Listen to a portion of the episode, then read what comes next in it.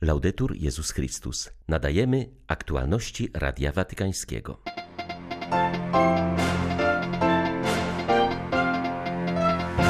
Kościół bardzo potrzebuje odważnej wierności małżonków łasce sakramentu, przypomina papież z okazji roku rodziny Amoris Leticia.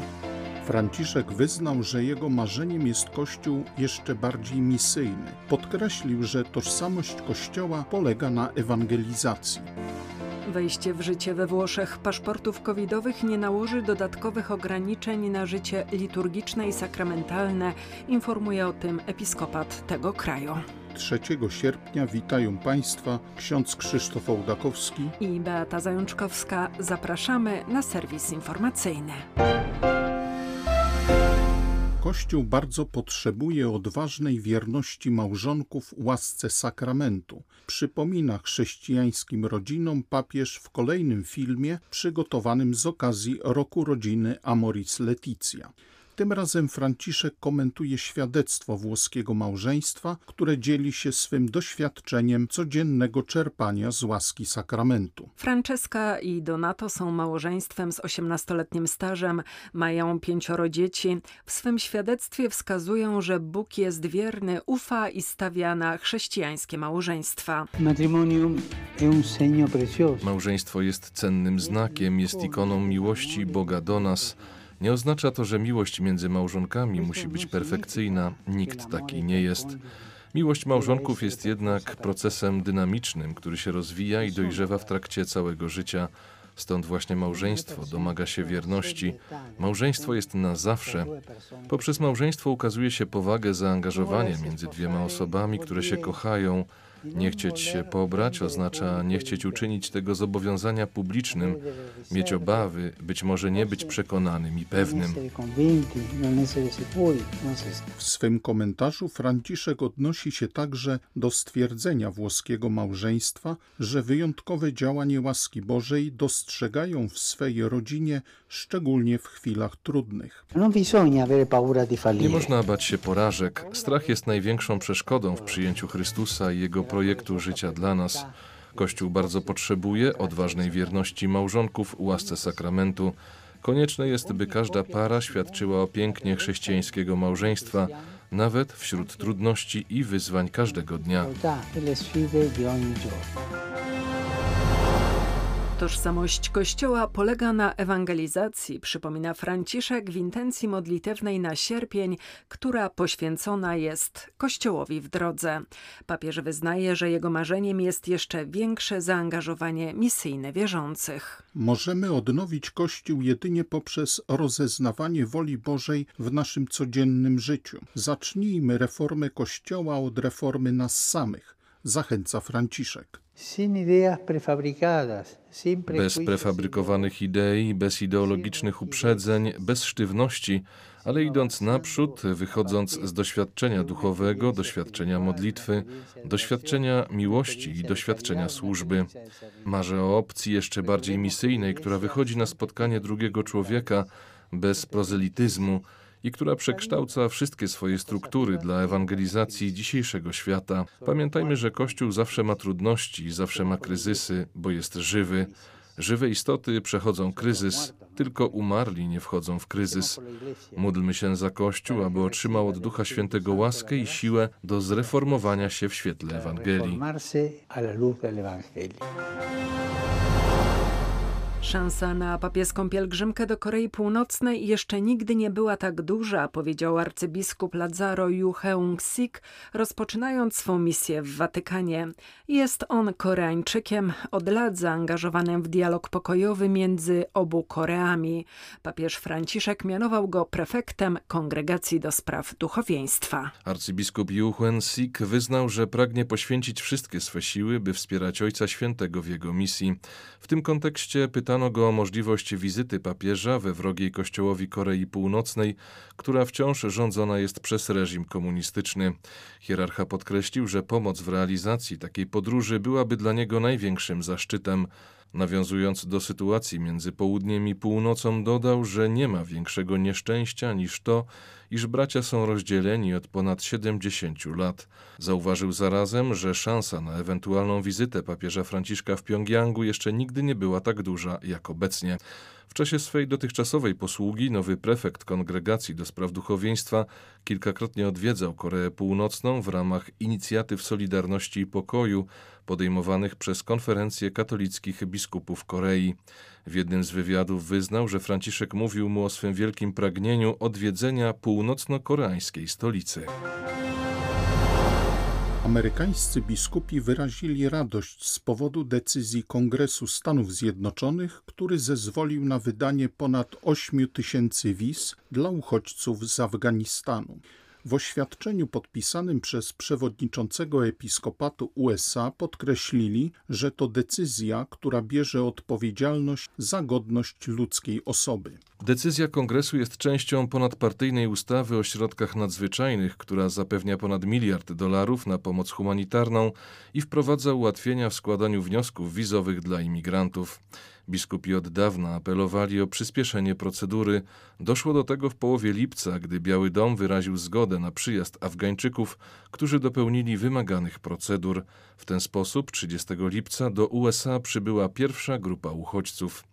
Zdaniem amerykańskiego episkopatu wielu mieszkańców Afganistanu zasługuje na legalny pobyt w USA w celu zapewnienia im bezpieczeństwa, zwłaszcza teraz, gdy zbliża się moment wycofania wojsk amerykańskich z tego kraju po 20 latach zaangażowania militarnego.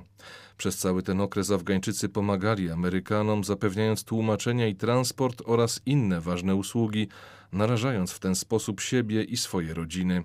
Jesteśmy dumni, że możemy przyjąć osoby, które zapewniały Amerykanom bezpieczeństwo w Afganistanie. Zasługują, aby pomóc im rozpocząć nowy etap życia, napisali biskupi.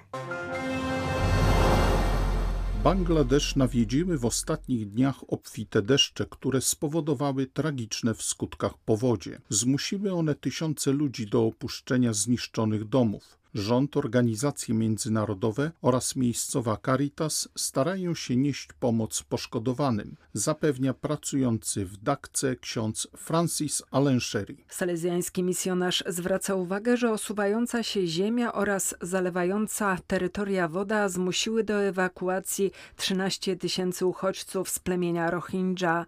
Są wśród nich ofiary śmiertelne, także dzieci. Organizacje międzynarodowe mówią o ponad 20 tysiącach tysiącach Rohingjów dotkniętych tragicznymi skutkami ulewnych deszczy oraz czterech tysiącach uszkodzonych i zniszczonych siedzib, w których znajdowali do tej pory schronienie, w tym także szpitali oraz urządzeń sanitarnych. W rozmowie z Radiem Watykańskim ksiądz Alain Sherry wskazuje, że kolejnym wyzwaniem jest także rozprzestrzenianie się koronawirusa. Kraj jest skupiony teraz przede wszystkim na walce z pandemią COVID-19, która spowodowała wprowadzenie przed miesiącem kolejnego lockdownu. Wszystkie zakłady pracy są w tej chwili zamknięte, a więc tysiące ubogich ludzi pozostaje bez środków do życia. Rząd zapowiedział wprawdzie, że przeznaczy coś dla najuboższych, ale to bardzo niewiele, aby pójść naprzód. Ludzie skupiają się na tym, aby zarobić cokolwiek, co pozwoli przetrwać i przeżyć. Niezależnie od lockdownu na ulicy przebywają tysiące biednych szukających pracy. Jeszcze przed dwoma tygodniami wirus atakował przede wszystkim wioski, natomiast aktualnie mocno uderza w stolicę kraju oraz w jej obrzeża, gdzie powoduje średnio od 200 do 230 ofiar śmiertelnych dziennie oraz tysiące zarażeń każdego dnia.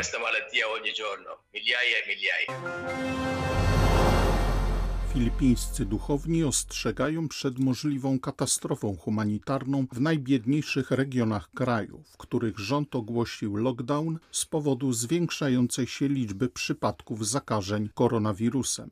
Ich zdaniem tak drastyczne obostrzenia nie są dobrym rozwiązaniem w państwie, w którym miliony rodzin żyją poniżej granicy ubóstwa. Obostrzenia mają na celu powstrzymanie szybko rozprzestrzeniającego się wariantu Delta.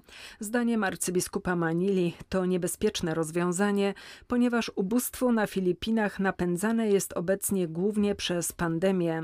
Nowe restrykcje spowodują masowe bezrobocie i wywołają kryzys humanitarny równie niebezpieczny jak COVID-19.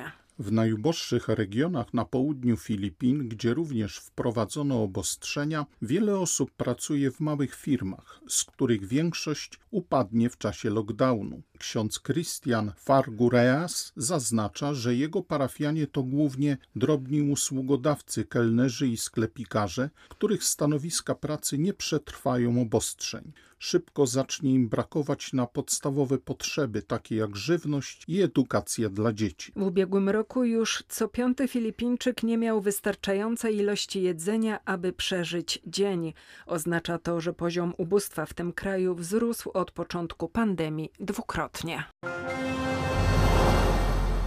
We Włoszech trwają ostatnie przygotowania do wejścia w życie w piątek obowiązku posiadania paszportu covidowego w wielu miejscach użyteczności publicznej. Episkopat Włoch zapewnił, że nie będzie on wymagany do udziału w mszach, nabożeństwach i procesjach religijnych.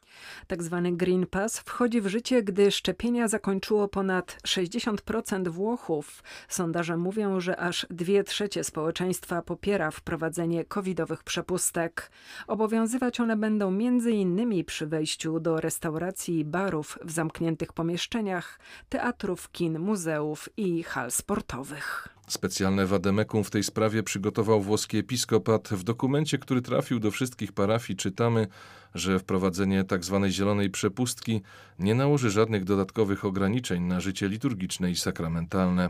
W kościołach obowiązywać nadal będą jedynie istniejące już zasady maseczki, dystans społeczny, zakaz przekazywania sobie znaku pokoju i komunia wyłącznie na rękę.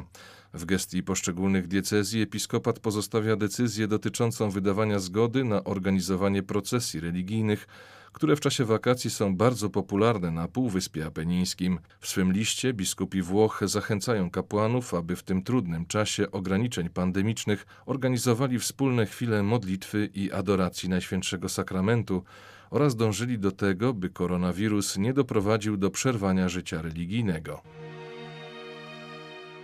w oczekiwaniu na beatyfikację prymasa Wyszyńskiego.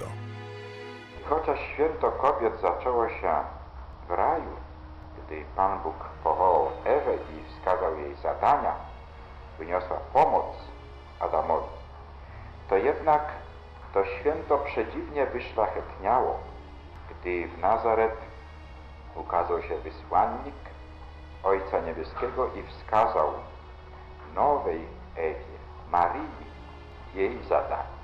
Uczcił ją, uwielbił, wygłosił mowę na jej cześć, a potem objawił jej wolę Ojca. Zawsze nas zastanawia to, dlaczego to do Marii, do dziewczęcia, a nie do jakiegoś wspaniałego męża. Wybrał, zaufał, wiedział, że wypełni zadanie.